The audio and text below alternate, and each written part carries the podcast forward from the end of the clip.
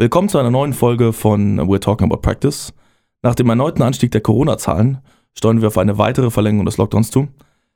Welche psychologischen Folgen das für die Millionen Sportler in Deutschland hat und wie der Alltag eines Sportpsychologen aussieht, besprechen wir heute mit Christoph Kittler. Christoph ist nicht nur lizenzierter Schwimm- und Fußballtrainer, sondern auch Sportpsychologe bei Union Berlin. Let's go. We talking about practice.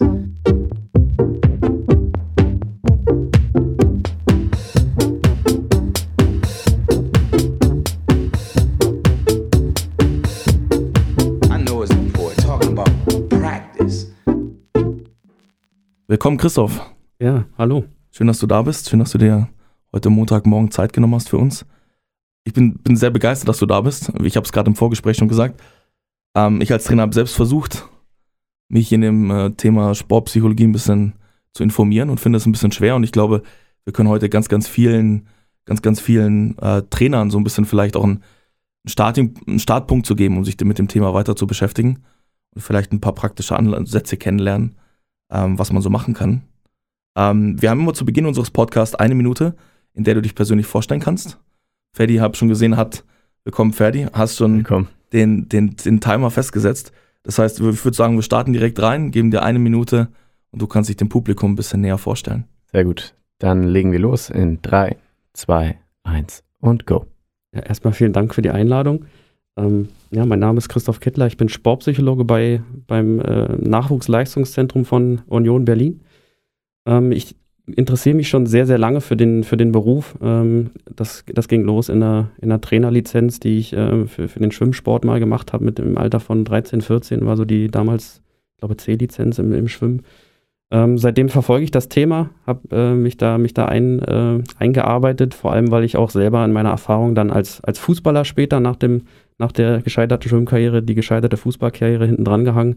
Ähm, viele Dinge, die mich in meinem Kopf immer ähm, blockiert haben und ich äh, mich immer gefragt habe, was kann man dagegen tun? Ähm, das hat mich, mich lange angetrieben und heute ist eben mein Antrieb, die Erfahrung, die ich A gesammelt habe und B, die, die Lösung, die ich jetzt endlich weiß, ähm, an, an junge Fußballer und Fußballerinnen oder andere Sportler und Sportlerinnen weiterzugeben. Ähm, das treibt mich an und das macht meinen Beruf so spannend und, und äh, spaßig für mich. Ja, das ist eine absolute Punktlandung. Äh, eine Minute zwei. Wir Was müssen, noch, jetzt? wir ich habe mich am Anfang noch bedankt, ne? das können wir noch abziehen. Ja, wir, wir, müssen, wir müssen noch eins sagen, egal ob du 10 Sekunden davor aufhören würdest oder 5 Sekunden danach, Ferdi wird immer sagen Punktladung. Das ist ein Standardsatz, den, den wird er immer sagen. Ich Ach, glaube, Das ist die Catchphrase. Das Kompliment hätte ich jetzt gern mitgenommen. Ne? Aber es war schon, also bis jetzt hat es nur Martin Berger besser gemacht. Der war, hat wirklich genau bei einer Minute aufgehört. Aber gut, wenn man das Bedanken wegnimmt, dann, dann kommt man da auch ganz gut hin, würde ich mal sagen. Ja, sehr schön. Als erstes Thema äh, haben wir immer unser Big Play.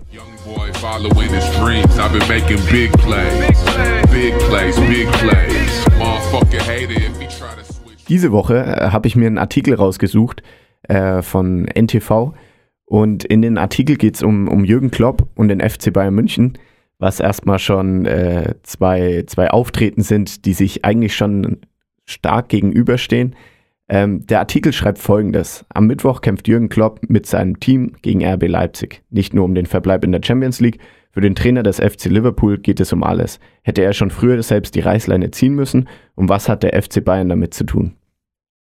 Gut, wie man vielleicht jetzt aus dem Titel entnehmen kann, ist der Titel ganz schön, ganz schön wild, würde ich jetzt mal sagen, weil ähm, die Reißleine beim FC Liverpool mit dem FC Bayern zu verbinden und Jürgen Klopp, eine Person, ein Team gegenüberzustellen und so weiter, ist, ist weit hergeholt.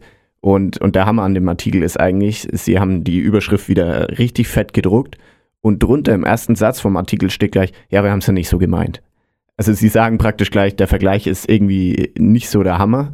Ähm, einen Trainer mit einem Verein, der jetzt, sage ich mal, nicht im ersten Sinne mit ihm zu tun hat, äh, da zu vergleichen und einfach an, an Pranger zu stellen.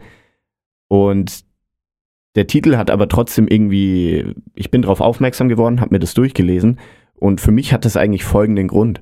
Wenn man, wenn man sich so einen Titel anguckt und der ist in diesem Bildzeitung-Format geschrieben, sage ich mal, dann, dann will man wissen, woher ziehen die diese unglaubliche These? Also selbst wenn die These noch so dumm ist, will man ja wissen, irgendwie, wie argumentieren sie das? Man, meistens muss man halt auch sagen, merkt man dann nach vier, fünf, sechs Zeilen, dass jetzt der Sinn eher in Frage zu stellen ist. Dennoch kann ja so ein Artikel relativ viel Druck auf Sportler machen, auf Trainer machen, auf Vereine machen, auf alles, was es praktisch in der Sportwelt ist. Und da wir mit dir ja heute den Experten da haben, wollten wir mal so ein bisschen das, das Thema diskutieren.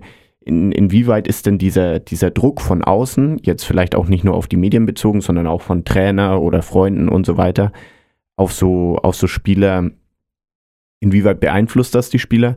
Und, und was sind vielleicht so Dinge, die man, die man mitnehmen könnte, wenn man, wenn man so einen Artikel über einen selber sieht, wenn man das Glück hat und so professionell unterwegs ist, oder wenn man vielleicht den ein oder anderen Kommentar vom, vom Trainer oder vom Freund bekommt?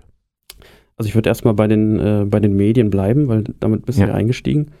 Ähm, also an dem Artikel sieht man ja schon ganz gut, dass es heutzutage oder, oder seltener darum geht, äh, irgendwas zu berichten, sondern eher, eher der Erste zu sein, der irgendwas berichtet.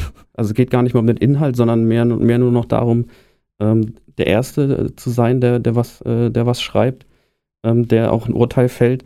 Ähm, und natürlich hat es einen Einfluss. Ne? Also natürlich ähm, hat das einen Einfluss aufs Umfeld, weil äh, der eine oder andere liest dann, eine Stimmung bildet sich, eine Meinung bildet sich, ähm, bevor die Wahrheit überhaupt da ist. Ne? Also ich, ähm, ich kann mich noch ganz gut jetzt erinnern an das, äh, an den Vorfall äh, ähm, Union gegen äh, ähm, Leverkusen, ne? mit zwischen Amiri und, äh, und Hübner, ähm, wo am Ende gar keiner wusste eigentlich, äh, was passiert ist, aber alle haben was drüber gesagt. Ähm, und, und die beiden, die es halt wussten, also Amiri und Hübner haben sich hinter den Kulissen äh, geeinigt, das Ding war begraben, aber es wurde halt groß, ähm, ohne dass, dass, äh, dass irgendwer überhaupt wusste, was passiert ist. Ähm, und es wurde, wurde drüber geschrieben, drüber geredet. Ähm, und das Ding wurde groß gemacht. Ne? Und, und äh, daran sieht man, glaube ich, auch schon ganz gut, dass es auch im Profigeschäft einen Einfluss hat. Ne? Also natürlich hat das ähm, beide Spieler irgendwo beschäftigt, ja, wenn, wenn die Namen immer wieder auftauchen in den, äh, in den Medien. Ähm, das lenkt ab und hat vor allem ähm, immer diesen, diesen faden Beigeschmack, dass man halt keine Kontrolle hat über diese Dinge. Ne? Und das ist ein, ähm, also Verlust von Kontrollgefühl ist so das Negativste, was einem Menschen, also unabhängig vom Sport, so passieren kann. Ne? Also wenn man keinen Einfluss auf die eigene Situation hat, was jemand über einen sagt, was vielleicht gar nicht stimmt. Ähm, oder jetzt hier herbeigeschrieben wird, äh, dass irgendwas an einem seidenen Faden hängt, wo, wo man eigentlich intern weiß, ist, ist gar nicht so, Mhm. ähm, aber es einem immer wieder irgendwie vor, vorgegaukelt wird oder, oder ange, angedichtet wird, ähm, hat das natürlich äh, keinen, keinen positiven Einfluss. Glaubst du, glaubst du, die Spieler sollten es lesen? Ähm, nein. Kurz, kurze Antwort, nein. Ähm, die Spieler sollten es, sollten es nicht lesen, ähm, aber ich glaube, man kommt fast gar nicht mehr drum rum. Ne? Also wenn man sich nicht, äh, wenn man sich nicht wie, wie die Amish irgendwie äh, äh, zu Hause beim Kerzenschein hinsetzen möchte, ähm, man will ja auch noch als Mensch irgendwo existieren und ähm, die sozialen Medien gehören einfach zum Leben dazu. Ähm, das, ist, das ist einfach so.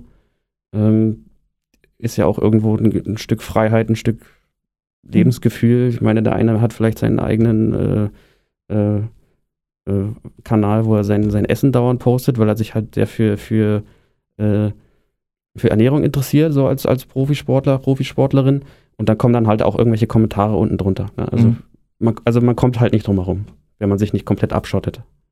Was ich mich immer frage, ist, wäre es nicht fast besser, sich darauf vorzubereiten? Weil wenn man jetzt sagt, man, man schottet sich ab und dann plötzlich aus, aus heiterem Himmel kommt dann eine Frage oder kommt eine Konfrontation, auf die man nicht vorbereitet Mhm. ist, ist das nicht gefährlich fast schon? Also es ist, es ist definitiv gefährlich und ohne jetzt vorgreifen zu wollen auf, auf spätere Fragen, aber das ist natürlich was, was wir jedenfalls im, im Nachwuchs von, von Union auch schon, schon im Blick haben. Ne? Also A, wie sich, wie sich ähm, in dem Fall Spieler ähm, äh, sich präsentieren in den, in den sozialen Medien, das einfach zu wissen, ne, was, was, so, ähm, was so passieren kann, äh, wenn, wenn man vielleicht mal was Falsches postet, ja, ähm, oder äh, oder halt auch generell dieses, diese Art Medientraining, was ja auch häufig äh, kritisiert wird, dass die, dass die Spieler mal das gleiche antworten. Ähm, aber im Endeffekt Kritisiert oder? von der Öffentlichkeit, dass kritisiert wird, dass, dass halt nur noch 0815 Phrasen kommen, ja. aber auf der anderen Seite, wenn dann der, der Trainer, wenn der Trainer von, äh, von Nürnberg, der äh, Klaus, ähm, dann, dann mal eine, eine detaillierte Antwort gibt, dann ist es auch nicht richtig. Ja. Das habe ich auch gehört, ja. Das habe ich auch gesehen. Was, was ich krass, ganz krass finde, was du ja auch gerade gesagt hast, diese Vorbereitung auf die Medien. Ich habe eine Dokumentation gesehen zur NFL Draft-Vorbereitung. Und da gibt es praktisch ein Unternehmen, die bereiten die Spieler komplett drauf vor. Und was die jetzt gemacht haben, ist, die haben sich Experten einfach nur für die Medien dazu geholt. Und die Spieler haben neben dem, weiß was ich, wie lange Athletiktraining und äh, Recovery-Sachen und so weiter, was sie eh schon leisten müssen, nochmal so anderthalb Stunden Vorbereitung auf Medien. Wie gehe ich damit um? Wie, wie antworte ich auf die Fragen? Also es geht praktisch nur um die, diese Präsenz, dass sie sich am besten verkaufen können, um von dem Team gedraftet zu werden, um, um, um schon erwachsen auszusehen, um, um einen kompletten Athleten zu bilden. Finde ich echt krass, also wie, wie da die Entwicklung auch, auch weitergeht in die Richtung. Was ich mich aber so ein bisschen frage jetzt aus, du, du, du bist ja jetzt so ein bisschen in der Maschinerie auch mit drin. Ich habe immer das Gefühl, die Vereine wollen das auch zum Teil. Nicht immer. Sie wollen natürlich nicht, dass ihr Spieler in Verruf gekommen oder irgendwie angegriffen wird, aber es gab ja jetzt zum Beispiel diesen, diese Geschichte mit Julian Reichelt, der Bild und den hier mit Rummenigge und Watzke, die sich dann dort mit dem Gesundheitsminister da bei der, bei der Bildzeitung treffen oder ähm, wenn man sich jetzt mal so manche Porträt von Musuko oder so anschaut, von, von Dortmund oder so, muss man sagen, damit werden ja Trikots verkauft durch diese mediale Aufmerksamkeit mit dieser Heldenstory, mit den jungen Wilden in Dortmund. Das ist, das sorgt ja für eine Medienpräsenz, für ein Interesse. Das steigert den Marktwert von vielen Spielern ja massiv. Ödergaard und sowas zum Beispiel, der war ja, der war auch der, der neue Fußballgott mit 16. Und der, der wurde ja auch so präsentiert und irgendwie fanden es auch alle gut, weil das hat halt Geld in die Kassen gespült. Aber meine Frage wäre, wie sollte der Verein sich da verhalten, um die Spieler zu schützen vielleicht und wie viel ist auch gewollt vielleicht? Mhm. Also da bin ich, glaube ich, an der falschen Position, das zu, zu beurteilen. Ähm, ich, ich kann aber sagen, dass es ein, ähm, kein, kein, kein einseitiges Problem ist, sondern natürlich auch irgendwo ein System, Systemfehler. Ähm, von daher, die, die, weiß nicht, die, Spieler haben ja auch Berater, ne? Also äh, die Spieler haben eigene Interessen. 100 Ähm, ja. Die Spieler haben eine Familie vielleicht hinten, ähm, hinten dran stehen, die, die dann auch sagen, ja, wenn wir jetzt bei dem Verein nicht unterschreiben, der andere hat auch ein Angebot gemacht. Ne? Also es, es potenziert sich ja irgendwo immer gegenseitig. Ja, deswegen werden ja auch Marktwerte immer höher und, und, und so weiter, weil ähm, dieser Konkurrenzkampf das ja irgendwo, ähm, irgendwo auslöst. Ähm, und und was, was diese, diese hohen Summen halt auch verursacht haben, ist eben, dass man immer früher schauen muss, wann muss ich mir diesen Spieler sichern. Ähm, ob das jetzt nun, wie, äh, weiß ich nicht, äh, äh, mit, mit äh, Bellingham vielleicht bei, bei Dortmund mit 16 oder 17. ja, ja, der, den man dann einfach auch aus einem anderen Land vielleicht schon, schon holt, ja, wo, wo man sagt, äh, muss das jetzt sein, dass jemand, äh, der noch nicht mal volljährig ist, äh, jetzt den, das Land äh, wechselt, sein Umfeld wechselt, seine Familie verlässt, äh, um, um jetzt äh, einen, einen Beruf, und das ist es ja dann im Endeffekt, einen Beruf zu machen, ähm, ist, ist ähm, moralisch sicherlich fragwürdig. Ähm, aber wie gesagt, irgendwo bedingt es das System, dass es, äh, dass es irgendwann notwendig wird, ne? weil, weil halt gewisse Vereine nicht die 130 Millionen, die dann Paris am Ende locker macht, ähm, haben. Deswegen müssen sie dann, ich sag mal, die 10 Millionen in einen 15-Jährigen, 16-Jährigen Mhm. investieren. Ne? Und äh, so geht das immer weiter runter. Mhm. Das, äh, Ähm, du hast es jetzt angesprochen, Agenten. Ich meine, da gibt es ja auch, sagen wir, sehr lautstarke Agenten im Hintergrund, die da auch viel bewegen. Ähm, wie siehst du es im Vergleich zu Amerika? Du hast ja im Vorgespräch auch erwähnt gehabt, du, du warst ja selber in den USA. Ähm, dort habe ich das Gefühl, ich kenne die Regeln nicht direkt, aber wenn du, ich glaube, aufs College gehst und sowas, spielen Agenten weniger eine Rolle. Ich glaube, das ist auch ein bisschen eingeschränkt, äh, also durch Regeln. Ähm, das heißt, erst mit so 17, äh, 18, 19, 20, 21, wenn es dann sozusagen in die Profiligen geht, werden so Berater erst wirklich interessant. Äh, siehst, siehst du das als positiven Effekt? Naja, also es, es würde ja einige Probleme lösen, die, die ich gerade angesprochen habe. Ähm, generell ist ja viel mehr reguliert. Also wenn ich gerade an Salary Cap äh, und so weiter denke und ein, jeder Verein hat, äh, also da stecke ich gar nicht so genau Mhm. drin, aber ich glaube, jeder Verein hat auch eine Art äh, Maximum, was er ausgeben darf, sozusagen. Ähm, aber im Prinzip wird das ja alles gefüttert von diesem Draft-System auch irgendwo, ne? dass jemand, der weiß, also ein Verein, der halt schlecht abgeschnitten hat, dann den, den First Pick bekommt, ähm, was ja die Liga auch irgendwo wieder interessanter macht, ne? dass es halt nicht diese, äh, diese Bayern Münchens gibt quasi. Mhm. Es gibt zwar irgendwo Dynastien, aber die, die halten dann vielleicht zehn Jahre ähm, und dann ist es auch irgendwann wieder vorbei. Ne? Wenn man jetzt äh, bei, bei, der, bei der NFL guckt, die Patriots ähm, waren jetzt irgendwie, also ich, ich, ich sehe mittlerweile nicht mehr so viele Leute hier in Berlin rumlaufen mit den, mit den Patriot Caps wie, wie die letzten zwei Jahre True. ähm, ja, ähm, aber äh, ja, ne, also das ist, äh, ist, ist natürlich schwierig so umzusetzen, ne, weil, weil ähm, was natürlich das Schöne hier, also in Deutschland äh, für mich ist, ist einfach dieses, diese, diese Vereinsstruktur oder, oder Verbandsstruktur, dass man mit einem absoluten Kreisliga-Verein, wenn man gute Arbeit macht, halt in die Verbandsliga, Oberliga, wie auch immer, aufsteigen kann ähm, oder halt auch wieder absteigen, wenn man, wenn man halt sportlich nicht gut arbeitet. Mhm. Ähm, das wäre dann halt nicht mehr möglich. Also es hat absolute äh, Pro- und Kontraseiten, denke ich. Lass uns vielleicht mal sogar eine Ebene tiefer gehen. Es ist ja oft so, dass, dass viele Jugendspieler vor allem ähm, in dem lokalen Verein, sage ich mal, groß werden, dort trainieren mit den Trainern, dort ist alles, alles heimisch, sage ich mal. Und, und irgendwann, wenn sie gut genug sind, kommt ja der Punkt, dass, dass ein großes Team oder ein, großes, ja, in Amerika wäre es jetzt dann ein College, äh, hier wäre es dann vielleicht einfach ein Leistungsverein, dass sie dann sagen, hey, wir würden gerne, dass du, dass du bei uns spielst, dass du bei uns trainierst und so weiter. Ist es nicht eine ähnliche Form für die Personen in, de, in dem Sinne hin, dass sie gehen und dann zum ersten Mal überhaupt merken, okay, es interessieren sich Leute für mich, es, es kommt was von außen, Leute kommen auf mich zu, weil bis dahin ist man ja so ein bisschen so im, im eigenen Verein gefangen und dann kommt auf einmal die Außenwelt so dazu. Ähm, ich denke, das ist völlig, völlig individuell. Ähm, auch da hängt das Umfeld wieder mit drin. Ähm, der eine ist völlig unbedarft, spielt einfach, äh, was auch immer, seinen Sport, Handball, Fußball, Basketball, ähm, hat einfach Bock drauf. Ne? Also gibt, gibt ja die Typen, die einfach zocken wollen. Ähm, dann gibt es aber natürlich auch, äh, weiß nicht, wo, wo, die Eltern dahinter stehen und schon immer den Plan hatten, schon bevor das Kind geboren war, der wird Profi. Ja, gibt es halt auch. Ja. Ähm, also es ist nicht nur so, dass es die, die, die, die schuldigen Vereine gibt, die, die dann suchen und, und äh, die, die Spieler irgendwo wegholen, sondern es gibt natürlich auch ähm, Familien, die rumreisen und die Kinder überall anbieten. Also deswegen sage ich, es ist irgendwo ähm, auch, ein, auch ein Systemfehler manchmal und Wie, nicht unbedingt. Äh, wie, wie glaubst du, ist da das Verhältnis? Du hast gerade gesagt, vielleicht die zwei Extreme. Der, der Mensch, der fasziniert ist von der Sportart, der intrinsisch über dem Platz schwebt und, und das, das Kind, das sozusagen wie im Labor äh, gezüchtet wird. Ganz schwer zu sagen, weiß ich nicht. Da müsste man die Scouts fragen. Okay. Wie viele, wie viele Angebote die die Woche kriegen. das, das fand ich bei, also ich habe es aus dem nahen Umfeld gehabt und da, da hat eine Mutter äh, wirklich die Leute viel zum Training gezwungen und die im Leistungszentrum haben dann auch gesagt, so ja, äh, jetzt hier Ball in die Hand und anderthalb Stunden nur rechts oben werfen.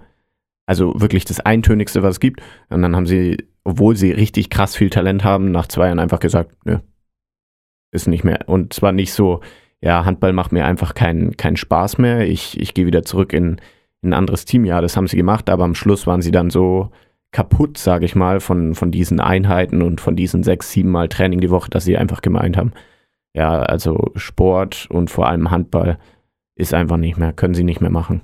Aber vielleicht ist auch ein interessanter Punkt jetzt, wo du sagst, ähm, der, da ist ja der mediale Druck für diesen, für diesen Dropout vielleicht auch interessant, weil in meisten Fällen sind die ja noch gesund oder in vielen Fällen noch gesund.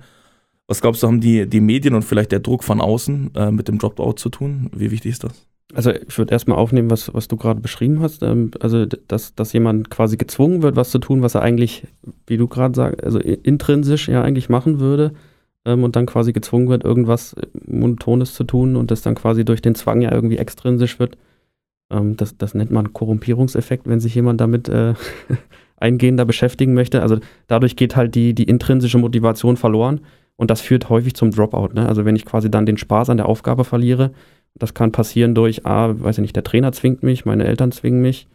Ähm, vielleicht auch äh, dann der, der mediale Druck, jetzt irgendwie heißt, ja, der, der Spieler, äh, weiß nicht, hat jetzt zwei, zwei, zwei äh, Spiele kein Tor geschossen, dann muss er doch mal ein Tor schießen.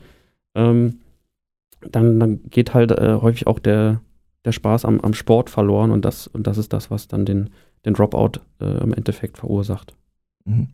Lass uns mal vielleicht äh, einen kleinen Schwenk machen, einfach zu deinem, zu deinem Beruf. Ich mhm. glaube, es ist vielleicht nicht missverstanden, aber auf jeden Fall vielleicht nicht, nicht bekannt oder nicht, äh, nicht weitläufig bekannt. Wie, wie sieht dein Alltag aus? Also was, wie sieht dein Alltag als Sportpsychologe aus? Äh, was macht das aus?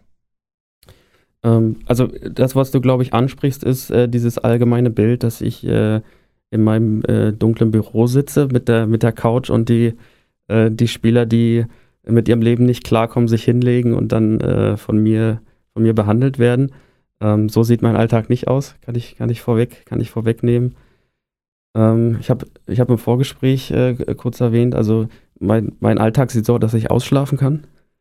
ja, weil, weil der, ähm, der Alltag im Sport meistens ein bisschen später losgeht. Das heißt, ich gehe so, geh so gegen, gegen 19 Uhr ins, äh, also 9 oder 10, ja, nicht 19 Uhr, sondern 9 bis 10 Uhr äh, ins Büro, ähm, bereite meinen Tag vor, ähm, plane, plane meinen Tag durch. Ähm, das, das kann vormittags äh, mal das Schultraining äh, betreffen, ähm, was, was bei uns die, die Sportschüler haben. Ähm, das kann äh, solche Dinge wie heute sein ähm, oder es kann was sein, dass ich mich mit einem, ähm, mit einem strukturellen Ding beschäftige, wie, wie zum Beispiel einen neuen äh, Test, den wir einführen wollen ähm, oder dass ich ein, ähm, oder dass ich eben Gespräche inhaltlich vorbereite, ja, also entweder mit Trainern oder Spielern oder vielleicht auch einen Mannschafts äh, einen Mannschaftsabend oder ähm, eine Inter Intervention mit einer Mannschaft vorbereite ja, und dann ähm, Geht es nachmittags dann los, wenn, äh, wenn die ersten mit der Schule fertig sind. Wir haben natürlich auch ein paar U19-Spieler, die haben keine Schule mehr, mit denen kann man auch vormittags was machen. Ähm, dass ich Einzelgespräche habe, dass ich ähm, mit Trainern spreche, ja, was natürlich ein großer Teil der Arbeit ist.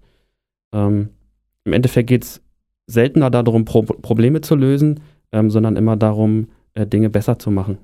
Also weniger, weniger irgendwie, dass jemand gerade äh, wie ich vorhin schon sagte, nicht mit sich oder dem Sport oder was auch immer klarkommt, sondern dass es einfach ähm, Entwicklungspotenziale meistens noch irgendwo gibt, äh, sei es in der, weiß nicht, Orientierung, ähm, sei es in der, äh, in der Fokussierung, ähm, Motivation seltener, äh, ja, weil, weil die Jungs, die, äh, die bei uns spielen, haben natürlich Bock, ja, die haben Bock, Fußball zu spielen, die wollen besser werden, ähm, wissen aber vielleicht ab und zu nicht wie. Ja, das wäre dann vielleicht eher so ein, so ein persönliches Entwicklungsgespräch. Hm, bist du bist du auch für Trainer zuständig? Also du hast es gesagt, Gespräch mit Trainern, aber betreust du auch Trainer? Also die Arbeit mit Trainern ist äh, ein, ein, großer, ein großer Bereich. Ich würde würd gar nicht sagen, ähm, ich betreue Trainer. Das hört sich so äh, von, von der, äh, als ob ich eine Stufe drüber stehen würde sozusagen, sondern es ist mehr so ein, ähm, ein Austausch, vielleicht eine Art Sparringspartner, würde ich eher beschreiben, dass man vielleicht mal Dinge ähm, vielleicht auch naiv hinterfragt irgendwie oder also ne, warum machst du das oder äh, wie hast du das gemeint, äh, dass ich vielleicht ähm, äh, Trainingsbeobachtung mache, ich, ich, ich äh, filme den Trainer zum Beispiel, ich begleite den Trainer, wenn es um Ansprache geht, wenn es um Körpersprache geht, ähm, vielleicht aber auch einfach nur ein Gespräch über ähm, eine Trainingseinheit. Manchmal werde ich auch gefragt, meinem persönlichen ähm, also meine Sichtweise, da ich ja eben eine andere Sichtweise habe, weniger die sportliche, ähm, sondern, sondern eher eben dann die, die mentale Weiterentwicklung der einzelnen Spieler oder halt der Mannschaft, ne, die mentale Leistungsfähigkeit der Mannschaft. Mhm.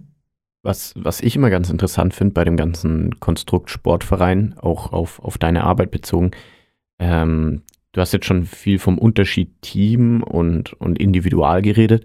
Was, wie, wie kann man das denn einschätzen? Wie viel ist denn wirklich dieses Team, sag ich mal, ja, Zusammenhalt ist vielleicht das falsche Wort, aber das, das Miteinander arbeiten, das, das täglich miteinander auf dem Platz stehen und, und wie viel macht vielleicht eher das Individuelle deiner Arbeit aus? Mhm. Ähm, es ist im, im, Nachwuchsbereich, wo ich ja, wo ich ja tätig bin, ähm, eher, ja, also eher eine unter, untergeordnete Rolle, aber aus einem anderen Grund, ähm, dass, dass, die, dass das Team gewinnt. Ja? Also die Teamleistung ist nicht, nicht das Entscheidende, sondern wirklich der, der einzelne Mensch steht im, im Vordergrund. Ähm, die Entwicklung der einzelnen Talente ist, ist quasi das, also mein persönliches Hauptaugenmerk. Ähm, die Leistung des Teams und die Zusammenarbeit ist natürlich aber sehr eng damit verknüpft, wie, wie erfolgreich der Einzelne sein kann. Ne? Also A, Gewinnen gehört einfach mit zur Ausbildung dazu, das ist so. Ne? Wer, ähm, also wer nie erfahren hat zu gewinnen, wie, wie soll das im Profibereich funktionieren? Ähm, und dann gehört zum Fußball wo ich ja arbeite, eben natürlich auch, es ist ein Teamsport, gehören halt Aspekte mit dazu. Da gehört jeder Einzelne, also jeder Einzelne hat seine Rolle in so einem Team. Ähm, von daher lässt sich das nicht, nicht genau trennen, ja. Ähm, Im Profisport wäre wär das, wär das, wär das andersrum, ne? Da sind fertige, fertige Spieler quasi. Ähm, und da geht es dann als, als Teampsychologe, ja, also da gibt es auch nochmal eine Unterscheidung zwischen Teampsychologe und Individualpsychologe. Ähm, der Teampsychologe kümmert sich um die Leistung des Teams, ja. Da geht es um weiß nicht, Überwachung von äh, zum Beispiel, wie schlafen die Spieler, wie ist die Schlafqualität, äh, wie, wie, sind Reaktionswerte, also wirklich eher so harte, harte Fakten. Mhm. Ähm, wo, wo kann ich dem, den Trainer vielleicht unterstützen? Wo ist äh, im sozialen Gefüge irgendwas nicht, nicht in Ordnung? Wo, wo, wo kann man intervenieren? Ähm, und im Jugendbereich geht es wirklich eher um den, um den einzelnen Spieler, was aber eben in der Mannschaft trotzdem funktioniert. Mhm. Du hast gerade das Gewinnen angesprochen. Wenn ich jetzt so an meine Ausbildung zurückdenke und gerade die, sagen wir so, äh, meine Trainer aus dem Ostblock damals, die haben gesagt, gewinnen lernt man nicht. Äh, ähm, wie siehst du das? Kann man, kann man gewinnen lernen oder ist es, gibt es natürliche Gewinner? Oh, da, da, da drängst du mich jetzt ganz schön in die Ecke. Ähm, Gibt es natürliche Gewinner? Ähm, natürlich von, von, von dem Sinne her, dass sie geboren werden, äh, würde ich sagen, nein. Ähm, Das ist, das ist noch kein Merkmal. nee, es ist, ist, noch nicht, ist noch nicht genetisch nachgewiesen, glaube ich. Steht dann auf der Stirn. Ähm, Scheiße, schon wieder ein. Ja, äh, wenn wir jetzt mal so Gewinnertypen, äh, die, ich glaube, The The Last Dance ist eine sehr bekannte ähm, Netflix-Serie, wenn man sich da den, ähm, den Michael Jordan anguckt, ähm, das ist, das ist ein, ein Gewinnertyp, der schon fast toxischer Gewinnertyp ist, ja, also der, der ähm, natürlich so eine Mannschaft mitreißt mit seinem äh, Siegeswillen, äh, ja, mit seinem absoluten Willen. Ähm, sowas wird antrainiert irgendwo, ja, in, in der frühen kindlichen Prägung.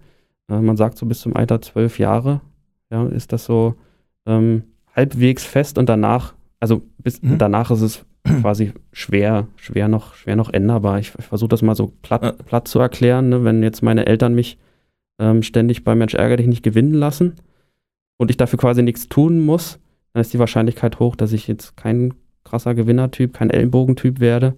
Ähm, und wenn ich eben auch ab und zu mal äh, was für meinen Sieg bei Mensch ärger dich nicht im, im, im Grundschulalter habe tun müssen, ähm, dann ja, in dem Sinne lerne ich gewinnen.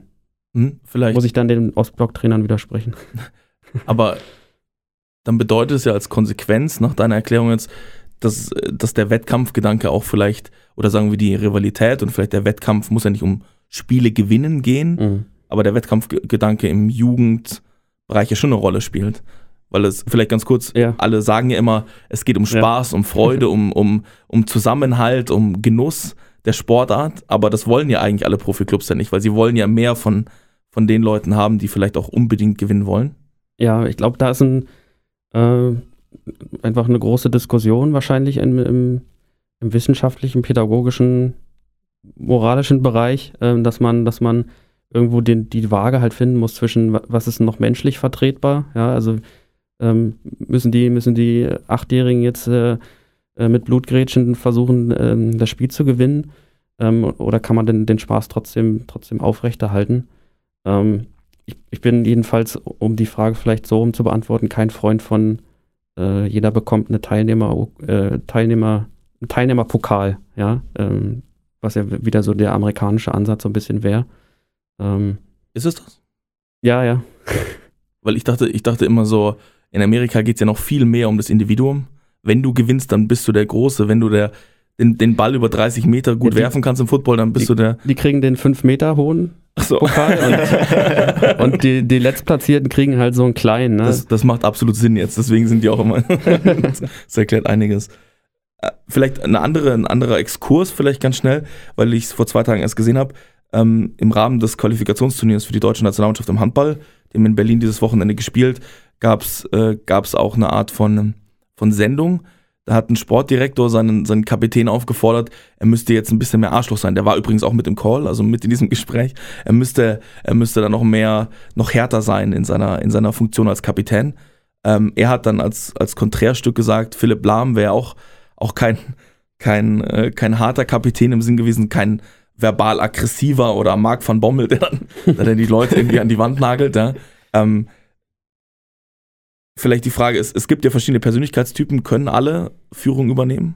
Ja, ähm, man kann Führung über, über ganz verschiedene ähm, Aspekte äh, übernehmen. Ja, man kann durch Leistung führen, ja, dass ich als, als jemand, der, der halt 100% gibt, äh, vor- vorangehe, wenn ich eben nicht der, der emotionale Typ bin. Ja. Ähm, dann gibt es halt die emotionalen Leader, ja, die müssen, müssen nicht immer die, die absoluten äh, Top-Performer dann sein. Ja. Äh, also nicht die, die äh, jetzt in der, in der Mannschaft äh, die, weiß ich nicht, die Top 5 sind, ja, weil normalerweise sagt man ja, ein Kapitän sollte irgendwo schon ein absoluter Top, Top-Athlet oder eine Top-Athletin dann sein. Ähm, ja, und ansonsten gibt es natürlich auch, auch intelligente Lieder, die weder noch sind. Ja? Also ähm, ich denke, bei Philipp Lahm war es eine Mischung aus intelligent und, äh, und Leistungslieder, wobei ich mir auch bei ihm vorstellen kann, dass er vielleicht in der Kabine ein anderer Typ war als mhm. auf, äh, auf, vor der Kamera. Ja, also äh, würde ich jetzt nicht, würde ich jetzt gar nicht mal ausschließen. Bei ihm fand ich immer so interessant, wenn er mal im Interview oder sowas, sowas war, er hat so einen, so einen gewissen Ruhepol ausgestrahlt. Also er war immer so bescheiden, aber auch, auch deutlich in dem, was er sagt. Also er hat jetzt nicht so darum geredet, sondern er war schon sehr konkret, aber eben, eben sehr ruhig und hat das Ganze so, so auf den Nenner gebracht. Ist das, ist das was, was ein Kapitän können muss, auch mal die, die Mannschaft dann, sage ich mal, so zu sammeln um sich selbst? Ich denke, bei, bei so einem Team wie Bayern München ist das, ist das definitiv äh, was Positives, ja, weil, weil du da, glaube ich, einen Pool an Menschen hast, die extrem, also wenn wir jetzt wieder bei Michael Jordan sind, extrem in diese Richtung gehen, ja, also super Siegertypen, die in der Vergangenheit Dinge gewonnen haben, also da weiß ich nicht, U21, Europameister oder irgendwas in diese Richtung, ja, und dann zu einem Verein kommen, ähm, wo, wo es nur solche Leute gibt, ähm, dass man da vielleicht mal jemanden braucht, der auch ähm, die Ruhe bewahrt, wenn mal was nicht, nicht so funktioniert, ja, also ähm, wenn man, wenn man den Michael Jordan bei, bei The Last Dance sieht, wenn mal was nicht funktioniert, da musste ihn, glaube ich, der Phil Jackson häufiger mal äh, auf den Boden der Tatsachen zurückholen. Ähm, da war er so dieser Ruhepool, ähm, denke ich mir. Und ähm, ja, deswegen äh, gibt, es, gibt es sicherlich Teams, wo das, wo das nötig ist. Gibt natürlich aber auch wahrscheinlich äh, Teams, wo genau das andersrum äh, notwendig ist. Ne? Also Teams, die, wo man dann sagt, weiß ich nicht, wir brauchen mehr Mentalität oder so. Das ist ja auch so eine, so eine, so ein, so ein Phrasenschwein-Spruch ähm, mittlerweile ähm, den, den irgendwie jeder benutzt, ähm, wo es vielleicht günstig ist, jemanden zu haben, der auch mal äh, sagt, kommt mal Jungs, reißt euch zusammen. Mhm. Ja.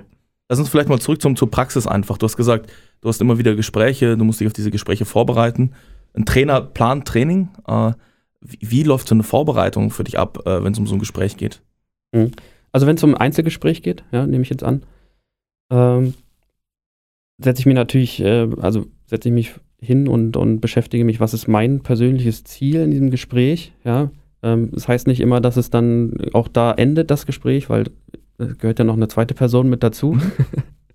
Ja, ähm, aber im Prinzip habe ich fest, ein festes Schema, wie so ein Gespräch ab, abläuft. Ja, es ist halt Teil der Ausbildung, ähm, dass, ich, dass ich bestimmte Dinge abfrage, ähm, vielleicht auch bestimmte Fragetechniken einsetze, ja, also auch gezielt einfach mal, wie ich vorhin schon sagte, vielleicht eine eine naive Frage stelle, sodass der Spieler halt keine oder, oder Trainer keine, ähm, keine geschlossene Frage bekommt, sondern eine offene Frage und dann halt antworten muss aus sich heraus und, und aus dieser Antwort ähm, entwickelt sich dann das Gespräch. Ne? Und, und das zaubert man nicht immer aus dem Ärmel.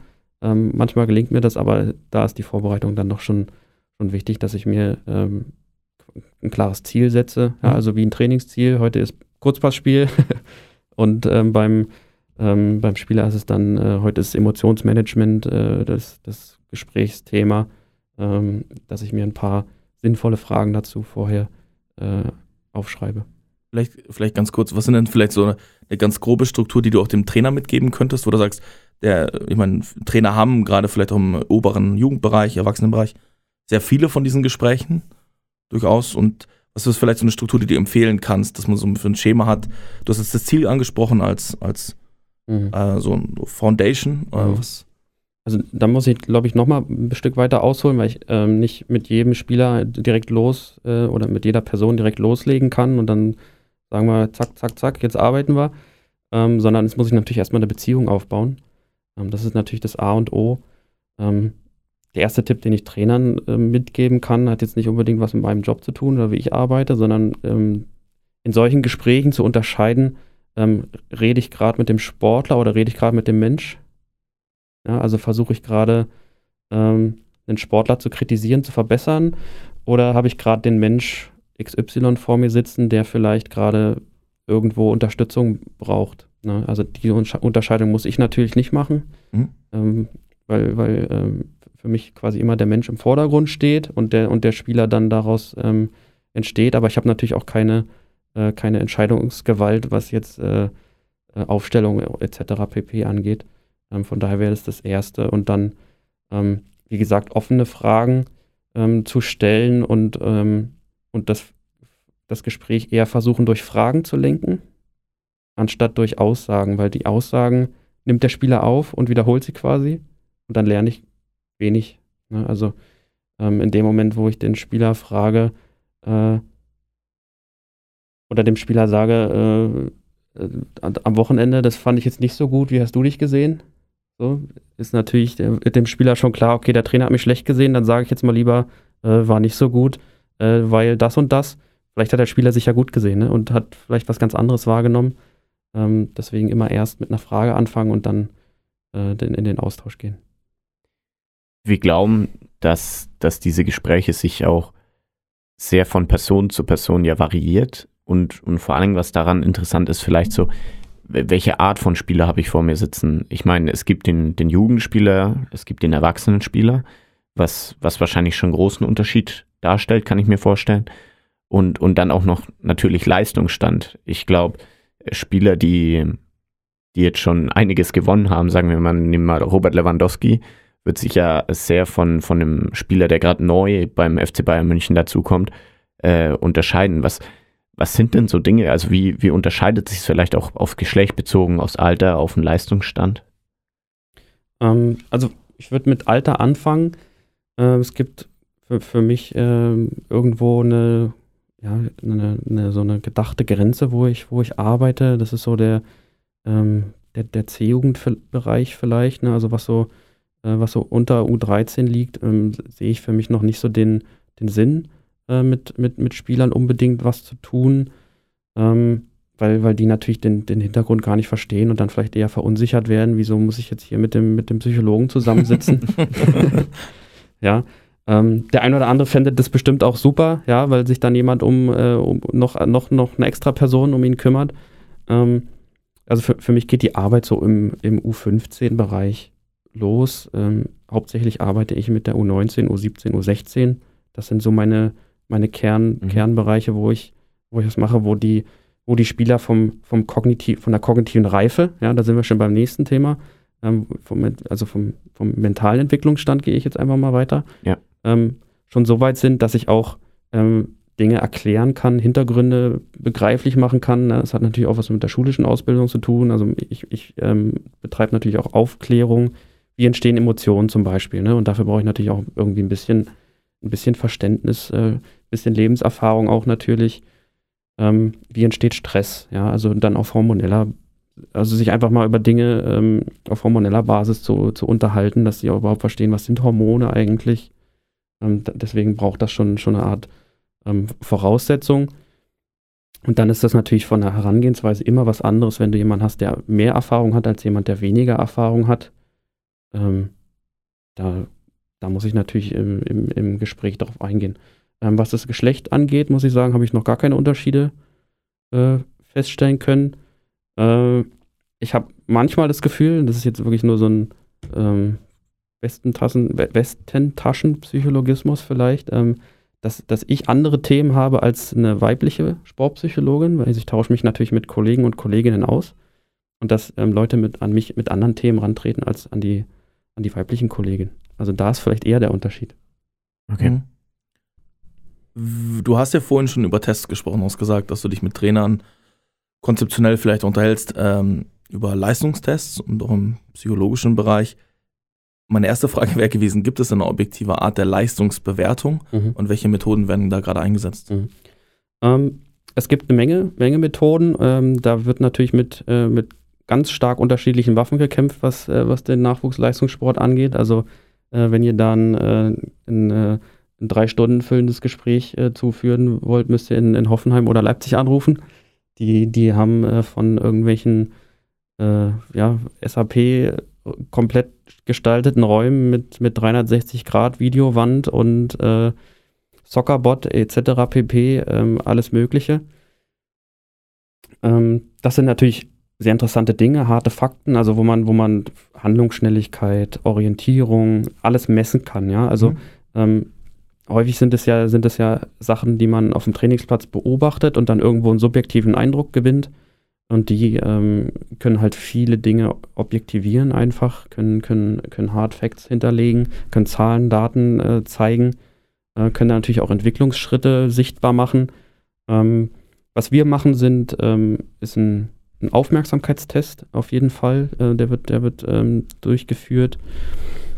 Da geht es also darum, ähm, wie, wie schaffe ich es, ähm, irrelevante Dinge auszublenden und, und ähm, meinen Fokus auf re re relevante Dinge zu halten. Ja, das ist quasi, ähm, ja, also logisch, glaube ich, für jeden, der, der Sport macht, dass das äh, ein, wichtiger, ein wichtiger Faktor ist. Ähm, und äh, je nachdem, das hängt dann davon ab, was der, was der Trainer wünscht und wie der Trainer auch arbeitet, äh, können wir natürlich auch andere Dinge noch messen, was im persönlichkeitsdiagnostischen Bereich liegt. Ähm, grundsätzlich bin ich aber immer der Meinung, dass wir äh, nichts messen sollten, wo, womit wir nicht arbeiten. Deswegen ist das immer Entscheidung des Trainers dann. Hältst du das für sinnvoll, Persönlichkeitstests oder Persönlichkeitsmerkmale rauszufinden? Mhm. Ähm, also es gibt viele, viele Tests, die ich für nicht sinnvoll halte, ähm, weil, weil damit wenig angefangen werden kann im, äh, im, im Sport.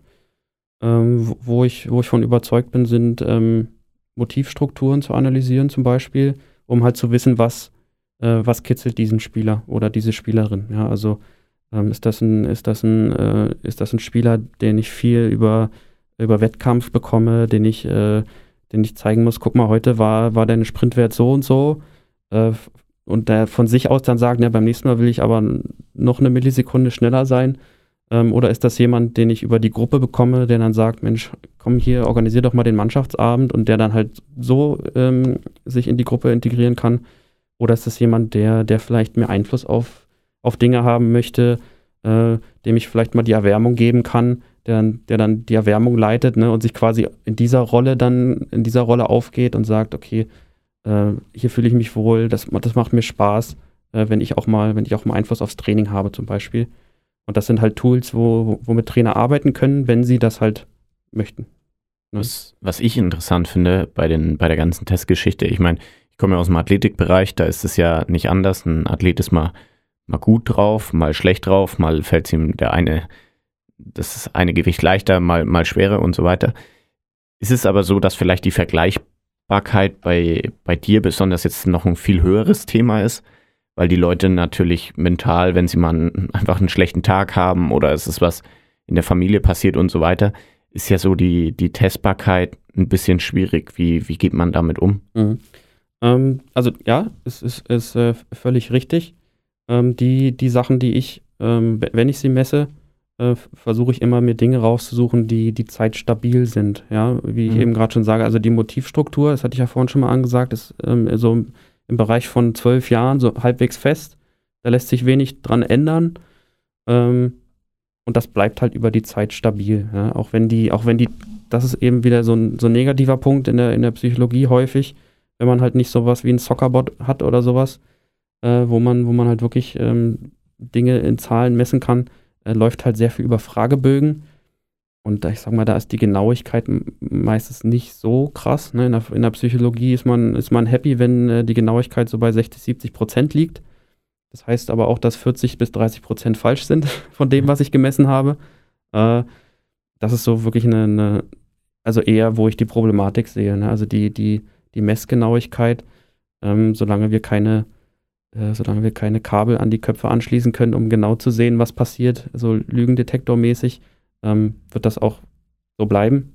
Ähm, und, und da, also eher es ist eher das Problem der Tools an sich, die man, die man nutzen kann, ähm, was so, also was so wirklich Fragebögen und, und Tests angeht, ähm, als dass ich sage, ich habe jetzt irgendwie was, was sich von Tag zu Tag ändert.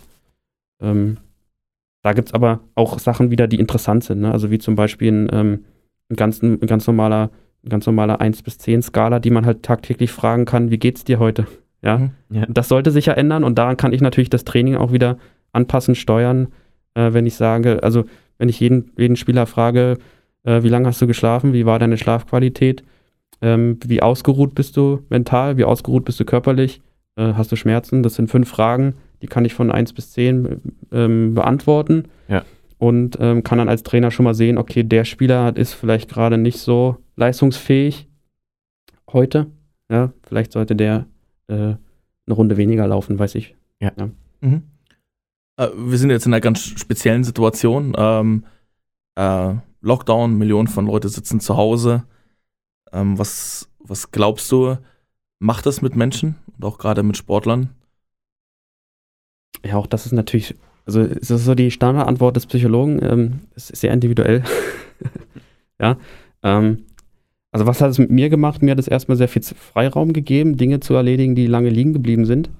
Ähm, und ich glaube, das ist, ähm, das ist das, was, was die Individualität wahrscheinlich ausmacht, wenn man, ähm, wenn man, wenn man es verpasst oder wenn man äh, nicht die Fähigkeit hat, wie auch immer, ähm, sich, sich, sich Ziele zu suchen, ist auch das wieder so eine Erfahrung ähm, des Kontrollverlustes wieder. Ne? Also ich muss jetzt zu Hause sein, ich habe jetzt gezwungen Freizeit oder wie auch immer, ähm, darf jetzt nicht was tun. Ähm, ist das wieder sowas, was, was Spaß verderben kann, was ähm, eben diesen, dieses starke Gefühl von Kontrollverlust auslöst, was eben ein sehr, sehr unangenehmes Gefühl ist. Ähm, wenn ich mir nicht bewusst bin, dass ich jetzt trotzdem was machen kann. Ne? Und ähm, ich glaube, dass da viele, viele auch in die Falle gelaufen sind. Wenn man sich jetzt, ähm, es war viel in, den, in der Diskussion, dass jetzt Kinder unbedingt wieder Sport machen müssen. Ähm, wie siehst du das im Rahmen der, der kindlichen Entwicklung oder einfach der, der psychologischen Entwicklung für die, äh, Mhm. für die Kids? Ja, für, für Kinder ist es natürlich super, super schwierig nachzuvollziehen, warum, warum jetzt überhaupt. Ja, die haben eben nicht die, die äh, kognitive Reife, das überhaupt zu verstehen, warum denn ein Lockdown ist und warum das jetzt wichtig ist und dass jeder Einzelne äh, quasi gerade mithilft, ja, diese Pandemie ähm, zu bekämpfen. Ähm, Kinder sind natürlich ich-bezogener, das, das soll so sein, das darf so sein, weil sie ja noch nicht, noch nicht fertig, fertig entwickelt sind. Ähm, und also davon abgesehen, ja, dass es für, also dieser Kontrollverlust für sie noch schlimmer ist, ja, ähm, ist es natürlich auch noch ein, ja, ein äh, vielleicht gesundheitlich sch schwer zu erklärende Maßnahme für, für, für, für die kindliche Entwicklung, weil dieser Bewegungsmangel natürlich noch hinzukommt. Ne? Also ähm, neben, ich darf meine Freundin nicht mehr so häufig sehen, auch noch, ich darf nicht rausgehen, mich auf, also teilweise waren ja Spielplätze gesperrt, etc. Ähm, also ist auf jeden Fall kein, kein, kein positiver Effekt, sondern ein negativer Effekt für die, für die kindliche Entwicklung. Also wir haben jetzt quasi mehrere Generationen, die eigentlich seit einem, seit einem Jahr wie, wie einen Kreuzbandriss haben. Was ist denn der, der Schluss daraus? Also, wir gehen ja davon aus, dass irgendwann mal, äh, dass wir alle mal wieder in die, in die Hallen, auf die Sportplätze dürfen. Ähm, wir haben jetzt schon mit vielen Leuten einfach mal darüber gesprochen, was für sie am wichtigen, wichtigsten ist. Der eine hat gesagt, der äh, begrenzungsfreie Kontakt mit, mit, mit seinen Athleten. Die Athletin hat gesagt, ähm, einfach mit den Teamkollegen wieder zusammen spielen zu können, ohne irgendwie da, da hemmungs, hemmungslos hier da einfach Basketball spielen zu können. Für mich wäre es jetzt so, wenn ich in die Halle gehe, ich hätte einfach Lust, erstmal 100% die Halle hoch und runter zu rennen, auch wenn ich mir bewusst bin, dass, dass es natürlich irgendwie nicht geht, weil die Verletzungsgefahr zu groß ist. Aber genauso ist es ja auch in der mental oder nicht, wenn man jetzt in die Halle kommt. Jeder hat ja so, ein, so eine eigen, andere Einstellung dagegenüber und manche sind vielleicht schon, manche sind immer noch zum Team verbunden, andere stehen vielleicht davon jetzt sehr weit weg, weil sie einfach nichts gemacht haben und, und distanziert waren. Da wäre jetzt so meine Frage, was, was würdest du denn erwarten von, von so einer Mannschaft, die jetzt, die jetzt wieder, wieder zurück in den Sport reinkommt? Ich meine, es hängt wahrscheinlich sehr davon ab, wie viel sie in der Zeit gemacht haben. Aber ich meine, so der Standard war vielleicht so ein Zoom-Meeting in der Woche, wo man sich mal so ein bisschen zum Training trifft. Was, was kann man da erwarten? Mhm. Also die, die drei Typen, die du jetzt gerade beschrieben hast, sind ja ähm, konform zu den drei Typen, die ich vorhin ähm, beschrieben habe, die ähm, bei der Motivstruktur analysiert werden. Und ähm, der, der Strukturtyp, wo ich mich zuzähle, das ist eben das Leistungsmotiv. Das heißt, ähm, dass ich immer versuche, ähm, mich selbst zu verbessern und zwar also besser zu sein als gestern ich selber Ja. war. Ähm, dass die, diese Typen vielleicht weniger Probleme gerade damit haben, ne? Ja. ähm, dass die eben sich Ziele suchen können, dass sie sagen, okay, ähm, wenn ich jetzt äh, den Mannschafts, ähm, wenn ich jetzt halt nicht im Mannschaftstraining sein kann, dann arbeite ich jetzt mal an, an der und der Technik, was man halt Mhm. einzeln machen kann, gehe vielleicht alleine irgendwo in in den Park und äh, äh, schieß gegen Baum oder werf gegen Baum oder was auch immer. Ja. Ähm, und die, ich glaube, die, die halt wirklich auf der Strecke bleiben, sind, sind gerade halt diese Mannschaftstypen, ne? die, die sich darüber, also die eigentlich zum Sport gehen, um sich mit Leuten zu treffen.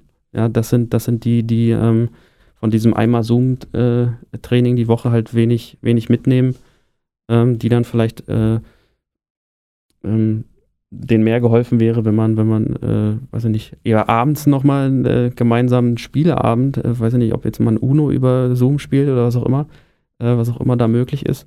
Es gibt ja viele, viele Spiele, die man online ähm, basiert spielen kann. Ähm, was ich beobachtet habe, weil im, im, im Profibereich sind wir ja schon ein Stück weiter. Wir dürfen ja ähm, trainieren im Mannschaftsverbund, was, was, was Kaderathleten angeht. Ja, also das ist ja nicht auf Fußball äh, begrenzt, sondern betrifft ja alle, die irgendwo einen Kaderstatus haben, ähm, dass, dass die Personen, die ähm, in dem Lockdown keine Struktur hatten, das heißt also geschlafen haben, bis, ja, bis halt kein Wecker klingelt, Ja. ähm, sondern, sondern bis man halt aufwacht irgendwann mittags, ähm, dann vielleicht irgendwann ihre Aufgaben erledigt haben, die entweder von der Schule sind oder weiß ich nicht, wenn der äh, wenn der, wenn der Teamcall dann um 16 Uhr war, dann sitzt man halt 16 Uhr vor, vor der Kamera und Ja. hat halt vorher nichts gemacht. Ähm, das sind so die, ähm, die Punkte, wo, wo ich sagen kann, also während des Lockdowns noch, ja, so für die, die sich immer noch nicht im, äh, die Möglichkeit haben, ähm, zu trainieren im, im, Mannschafts-, im Mannschaftsverbund, ähm, ist es auch wichtig, eine Struktur zu haben und schon mit einer Struktur wieder zurückzukommen, weil wenn je länger diese Struktur verloren ist, desto schwieriger wird es natürlich wieder in den Rhythmus zu kommen. Ja, ich, da, da sprichst du uns beiden, glaube ich, aus dem Herzen. Das ist äh, alles, was wir jetzt auch so als, als Trainer mitbekommen haben. Vor allen Dingen der Strukturaspekt äh, an der ganzen Sache. Vielleicht zu den, zu den Spielen und zu den Abenden nochmal äh, an der Stelle kurze Werbung in eigener Sache. Äh, wir haben so ein, so ein Teamabend ähm, gestaltet, zusammen mit äh, Martin Berger, der macht Handball und ist auf, auf Handball-Weltreise normalerweise unterwegs und haben uns da so Spiele rausgenommen, die jeder praktisch se selbst vorbereiten kann aus Event. Und dann wird so eine Art Spieleshow daraus äh, gebastelt. Also jeder darf seinen Bereich vorstellen, muss also daran arbeiten und dann hat man praktisch die Spiele vorbereitet am Abend. Und jeder kann sich so darüber austauschen. Das ist dann halt kommentieren Spiel aus der Vergangenheit oder wer hat das, das Tor des Jahres gemacht. So, so in diesem Style praktisch. Der ist äh, immer noch vorhanden und den kann man auch auf unseren äh, Social Media Netzwerken abrufen und, und jederzeit machen, was glaube ich eine ganz, ganz coole Möglichkeit ist, um einfach auch so die, die Arbeit am, am eigenen Produkt zu fördern und das ins Team einzubringen, was ja im Moment schon eher schwieriger ist, weil ich meine, ich bin Athletiktrainer, ich mache jetzt seit fünf Monaten Athletikpläne für die ganzen Jungs und ja, das war es dann auch schon wieder im Team. Also es ist irgendwie im Moment schon in gewisser Weise so ein bisschen einseitig, wo man jetzt einfach mehrere Stimmen dazu holen kann. Und es bringt auch so ein bisschen wieder Struktur. Wir sind gerade dabei äh, mit March Madness, so haben wir es genannt, ähm, über, über Instagram und Blogartikel zu erklären, okay, vielleicht kann man ja einfach, wenn man sich so eine leichte Struktur setzt über, über Sport-Challenges, über so Mini-Workouts, sage ich mal, äh, Pamela Reif-Style nur auf Athletik ähm, basiert, vielleicht kann man sich so wieder die Struktur zurückholen, um nicht überfordert zu sein, wenn es wieder losgeht, weil äh, schon allein, wenn man jetzt sagt, okay, wir treffen uns dreimal die Woche zum festen Zeitpunkt, ist es wahrscheinlich schon dreimal mehr Struktur als davor.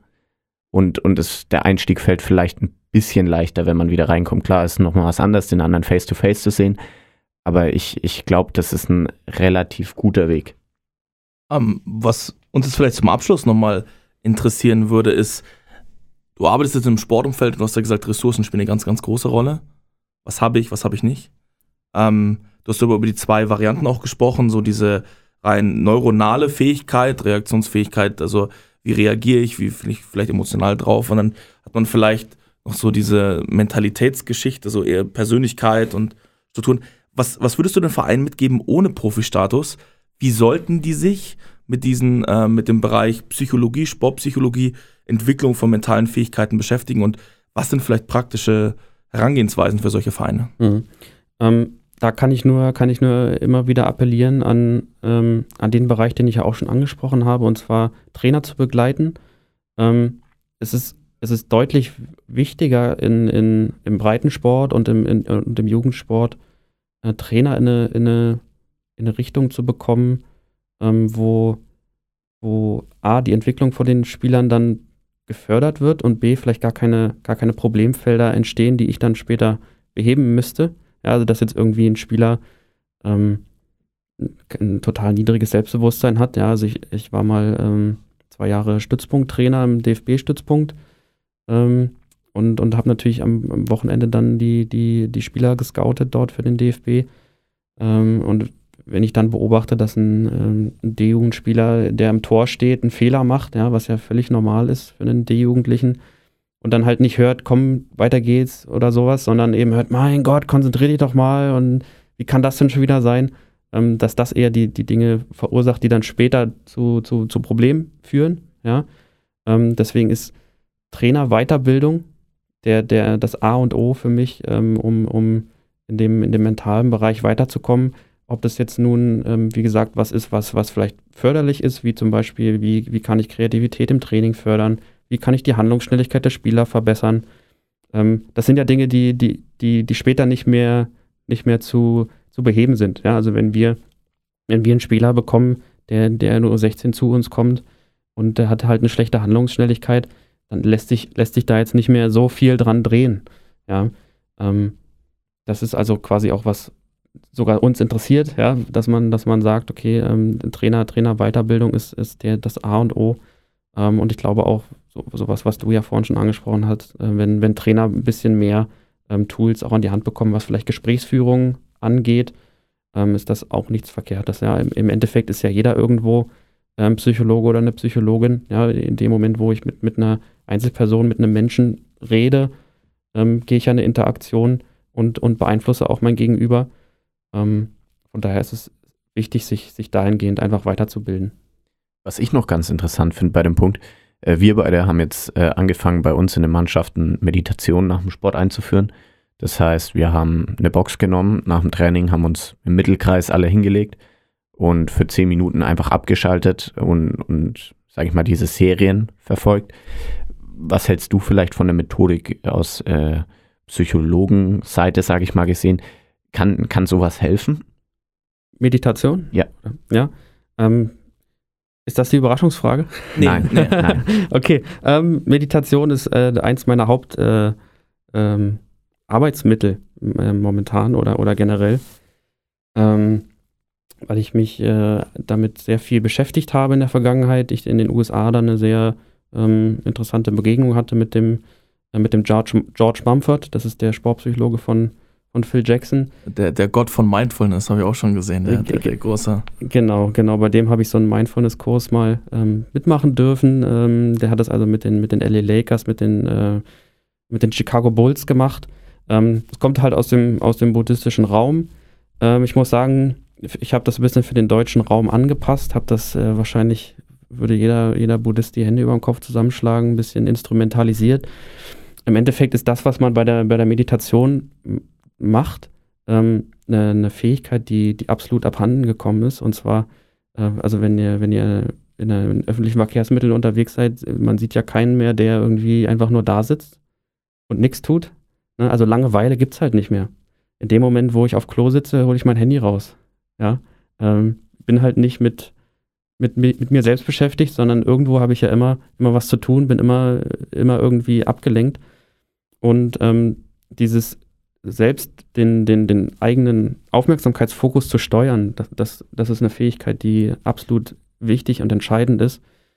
Und bei der Meditation geht es ja häufig darum, im, im Hier und Jetzt zu bleiben, also quasi in der Gegenwart sich zu befinden und den Aufmerksamkeitsfokus auf das zu lenken, was wichtig ist. Ähm, ja, in dem Moment, wo ich halt nicht bei meinem Atem bin oder was auch immer ihr für eine Meditation benutzt, ähm, versuche ich das ja mitzubekommen, ja, und den, den, den Fokus ähm, wieder darauf zurückzulegen, was, was gerade was Thema war. Ne? Also einmal es, hat es eine sehr entspannende Wirkung, dann ist es eine Möglichkeit, ähm, den, den Moment auch zu genießen. Ja? Also ich bin, ich bin nicht im nächsten Meeting, ich bin nicht bei, bei dem Fehler, der vor zehn Minuten passiert ist, sondern ich bin halt im Hier und Jetzt.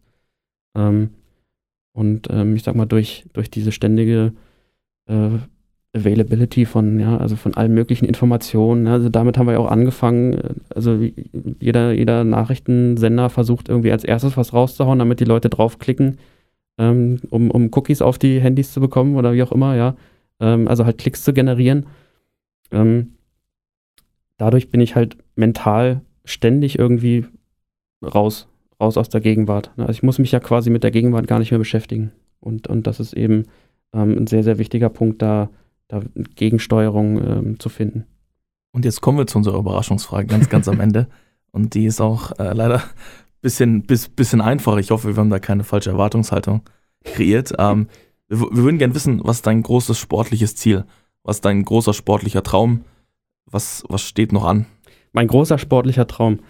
Ähm, ja, das ist, äh, das ist eigentlich recht schnell beantwortet. Ich habe jetzt ja meine, meine, äh, meine Stelle im Nachwuchsbereich, möchte das auch gerne, ähm, gerne weitermachen, ähm, wird aber schon, schon irgendwann gern die, ähm, die Stelle so halbieren, dass ich eine halbe Stelle im Nachwuchs habe und dann eine, eine halbe Stelle im Profibereich. Also das wäre mein, äh, mein sportliches Ziel, ja, um, um halt diese ähm, äh, die, die, die, das, vollumfängliche äh, Bild des Sportpsychologen ähm, zu haben, dass ich einmal wirklich ein Teampsychologe bin, der halt fest bei einem Team ist, sich um die Teamleistung kümmert, ja, wie ich ja vorhin schon beschrieben habe, ähm, und dann halt im Nachwuchs mit, mit Spielern arbeitet und die bei, dabei uns unterstützt, eben in dieses Team reinzukommen. Ja, also quasi wie so ein, wie so ein ähm, Brückenbauer, der, der halt zwischen, zwischen ähm, NLZ und, äh, und Profiteam fungiert, so ein bisschen.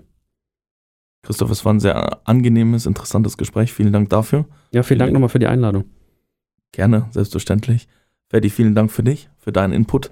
Ähm, vielleicht kannst du noch mal kurz äh, erklären, wenn man, wenn man dich finden will, wenn man deine Projekte finden will, ähm, mit dir zusammenarbeiten will, wie auch immer, wie kann man dich erreichen? Was sind Kontaktmöglichkeiten? Ähm, ähm, ich habe eine, eine Homepage, ja, das ist äh, sportpsychologie.berlin, also recht, recht leicht zu finden. Ähm, und da gibt es einen, einen, ich glaube, ganz guten Überblick. Es gibt eine Art Blog und ähm, auch einen Kontakt, ein Kontaktformular. Alright. Perfekt. V vielen Dank, Christoph. Äh, bleib gesund. Viel, viel Erfolg äh, in der, in der Lockdown-Zeit noch und natürlich danach. Und vielen Dank. Dankeschön. Dankeschön. Tschüssi. Ciao. Ihr habt gerade die neueste Folge von We Talking About Practice gehört. Wenn ihr weitere Informationen zu unserem Gast sucht, hilft ein Blick in die Shownotes. Dort findet ihr alle wichtigen Links und Kontaktinformationen. Ebenso freuen wir uns über eure Wünsche und Anregungen. Schickt uns euer Feedback unter podcast.blindside.pro oder Blindside App auf Instagram. Wir hoffen, es hat euch gefallen. Bis zur nächsten Episode bei We're Talking About Practice Euer Ferdi. und Ben.